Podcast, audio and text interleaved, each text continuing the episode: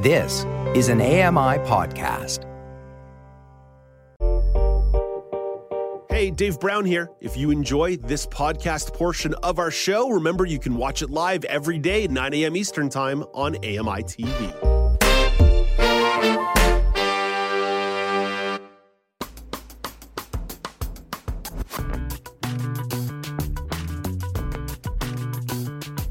Welcome back. It's now with Dave Brown on AMI TV. It's White Cane Week, and there are a whole bunch of memoirs that explore the lived experience of living with vision loss. Karen McKay from the Center for Equitable Library Access has a couple of featured selections to point you towards. Karen is the communications manager at CELA. Hey, good morning, Karen. How are you today? I'm great, thanks. Good morning. Happy Friday. Happy Friday, indeed. Happy Friday, right before I go on vacation. So you're catching me in a particularly good mood. Uh, Karen, let's talk about a few of these memoirs, starting with Now I See You, a memoir by Nicole C. Kear. So, Nicole is a nonfiction uh, professor at Columbia University and at NYU, and she's written this book about losing her sight. So, when she's 19 years old, uh, her biggest concern is whether what she's going to major in at school. And then she heads to the doctor's office and she gets a life changing diagnosis that she's going blind, courtesy of uh, pigmentosa. And so she only has about a decade left before she loses her sight.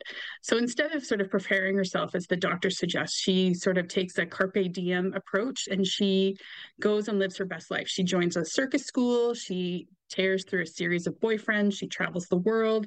She finishes a drama degree at Yale and goes looking for acting jobs in California and New York. And through all of these adventures, she keeps her vision loss a secret. Uh, but then she settles down. She becomes a mother.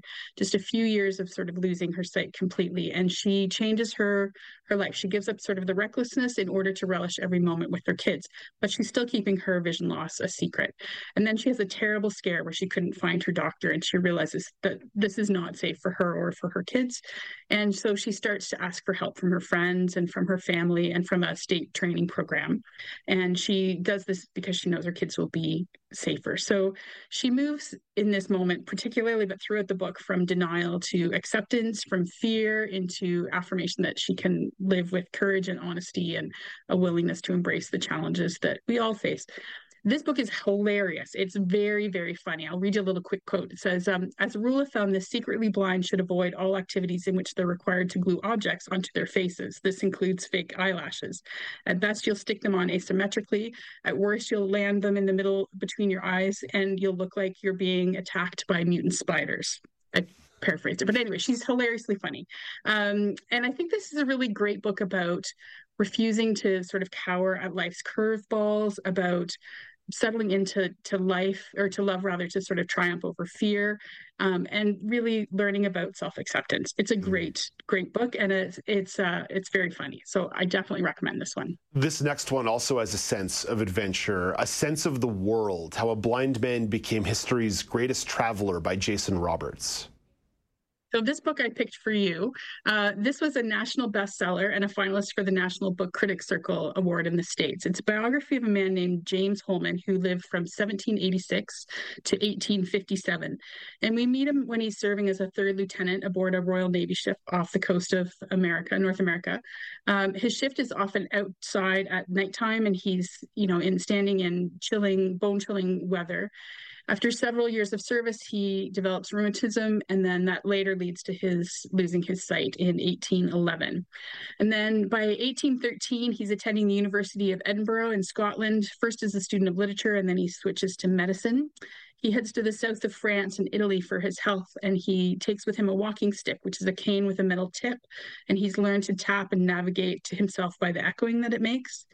So we get to know Holman um, not only personally, but what it, was like to lose your sight at that time and how uh, challenging travel was in generally, but just also with him being blind, there's just this added component. Uh, his best friend and sometimes travel companion is deaf. So the two of them have quite the set of adventures. He funds his travel thanks to a pension from the Navy and publishing his travel writing, which he wrote on a device called a noctograph, which I had to go look up. Uh, and so we get to see glimpses of his writing in this memoir. Um, he ends up circumnavigating the globe despite a uh, run in with the Russian Tsar at the time. He fought the slave trade in Africa. He survived frozen captivity in Siberia. He hunts elephants in Ceylon and helps chart the Australian outback. This man had an incredible life.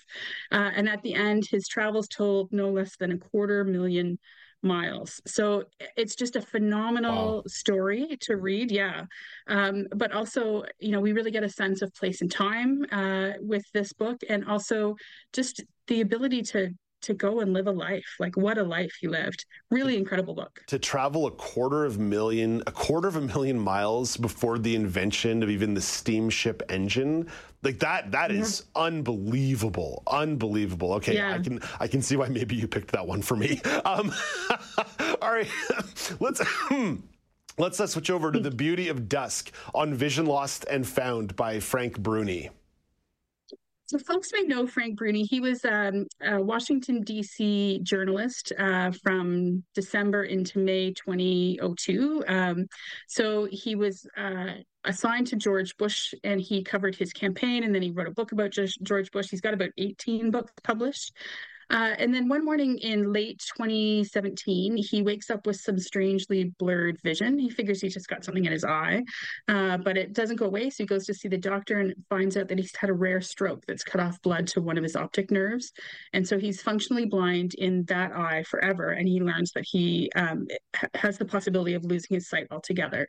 And so this sort of takes him to the point of um, really rethinking how he's going to live his life. He the journey is both one in, in, medical terms, so he's understanding what's happening to his body, but also a deeper and more spiritual reckoning with where he wants to to go with his life, what his priorities are, how he wants to live going forward.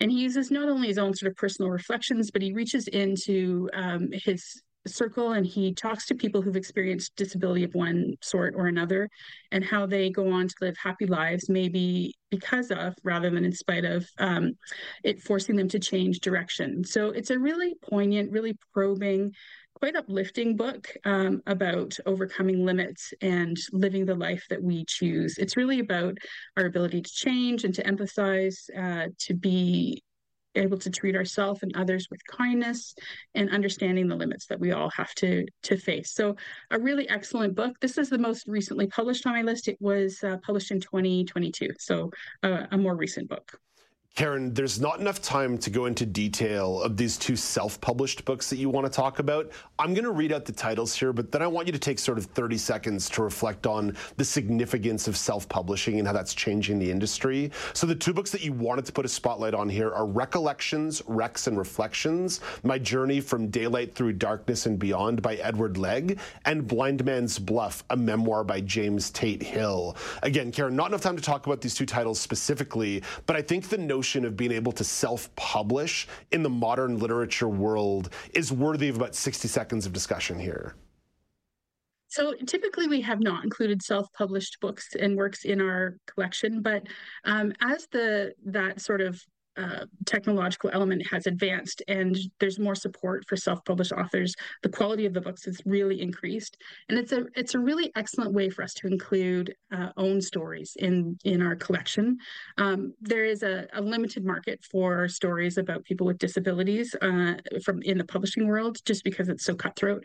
So this allows us to get some really insightful books into our collection that people can see themselves in and relate to, um, which is really important for us as a specialty library authentic storytelling at its core. Hey, Karen, thank you for this. You always present an amazing reading list uh, whenever we chat every two Fridays, and I can't keep up. You fill it up too fast for me. But have yourself a lovely weekend. Talk to you in a couple weeks. Yeah, have a great vacation. Oh, thank you very much, Karen. I will. Not going anywhere. Staying in Toronto, doing a staycation for the first time in my existence living in Toronto. Every time I get time off, I get the heck out of here. But uh, next week, going to try to grapple with the city in earnest. Got uh, plans to maybe go to a Raptors game. The Pacers are in town next Wednesday. You heard Laura Bain talking about Juno nominated Charlotte uh, Cardin, the singer who's going to be at Massey Hall next Thursday. So I, have got some I've got some plans. I got some plans from a week off that are going to involve me not just wallowing in misery in my own apartment, which is sort of my default mode. That's all the time there is for the show today. That's all the time there is for the show this week. Alex Smythe filling in for me on Monday. He'll be talking to Marco Pasqua about a new web browser designed with accessibility and the experience of people with disabilities in mind right from the start. The show starts at 9 a.m. Eastern Time. Until then, I'm Dave Brown reminding you to play safe, play fair, but don't forget to have some fun. And like you should do every single Friday, thank the people that put you into a position to succeed. And that's what the folks do behind the scenes at this show. So let's say it together. Roll those credits, gang.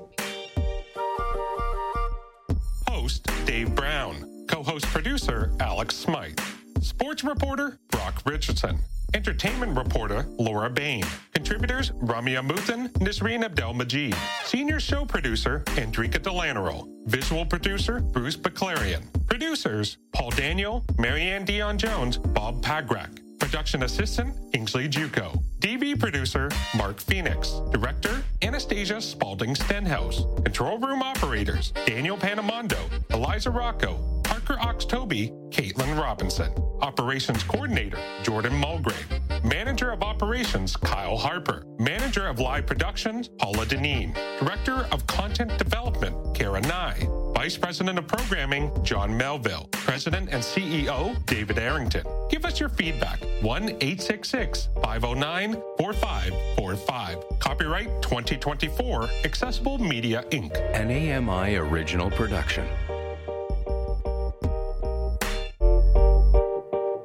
Hey, Dave Brown here. If you enjoy this podcast portion of our show, remember you can watch it live every day at 9 a.m. Eastern Time on AMI TV. I'm Margaret Shepard of the AMI podcast Tripping On Air. Every month, my co host Alex Hajar and I spill the tea on what it's really like to live with MS. Watch Tripping On Air on YouTube or download wherever you get your pods.